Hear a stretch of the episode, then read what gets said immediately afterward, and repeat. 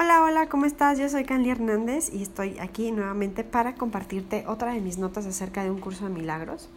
Y vamos aún en el capítulo 15, el instante santo, en la sección 10, que se llama la hora de renacer. Bueno, pues la hora de renacer es justo en la que te entregas al instante santo. Cuando te colocas en el tiempo, demoras el encuentro contigo mismo y con Dios.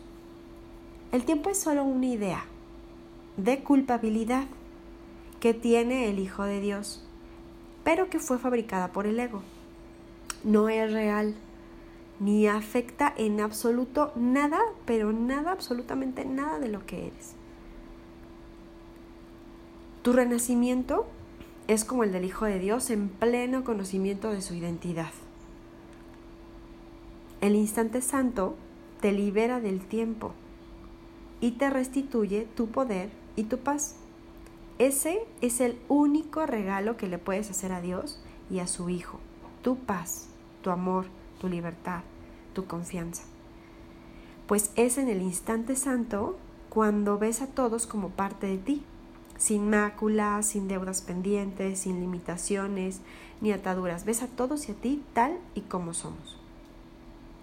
El amor no te pide sacrificios, pues el sacrificio no es amor, sino ataque. Observa dentro de ti todo vestigio de ataque, miedo y culpa y entrégalo al Espíritu Santo para que te ayude a verlo como es, sin juicio alguno de tu parte. Y tan solo espera, porque se desvanecerá. Este ejercicio es indispensable que lo hagas hasta que te des cuenta que detrás de todo miedo, culpa y ataque hay una sola idea. Lo que no es amor es siempre miedo y nada más que miedo. Todo lo que te impide verte y ver a todos como los ve Dios se basa en esa misma idea. Mientras haces el ejercicio te darás cuenta de eso y de pronto todos se irán, todos esos miedos, culpas y pensamientos de ataque, se irán de una sola vez y podrás permanecer en el instante santo como si el tiempo se desvaneciera. El único que pide sacrificios es el ego, puesto que no tiene amor sino miedo. Y lo ves reflejado en el mundo y en tus relaciones, pero en realidad es solo una proyección de lo que tú le exiges a lo que percibes como tu exterior.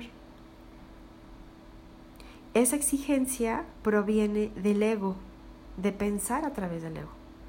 Ahora, no te das cuenta que es solo el sistema de pensamiento del ego el que está detrás y que lo estás utilizando para interpretar a todo, incluyendo a Dios. Y por eso a Él le adjudicas características del ego que te hacen temerlo y crees que le debes sacrificios en lugar de tan solo ofrecerle lo único que en realidad tienes y eres, que es amor. Bueno, espero que te haya gustado esta nota y que te esté ayudando para tu estudio individual. Em, aquí en la descripción del podcast vas a encontrar el enlace para el artículo y todas las formas en las que podemos estar en contacto. Te mando un beso y te veo para la próxima semana con otra de mis notas acerca de un curso de milagros. Bye bye.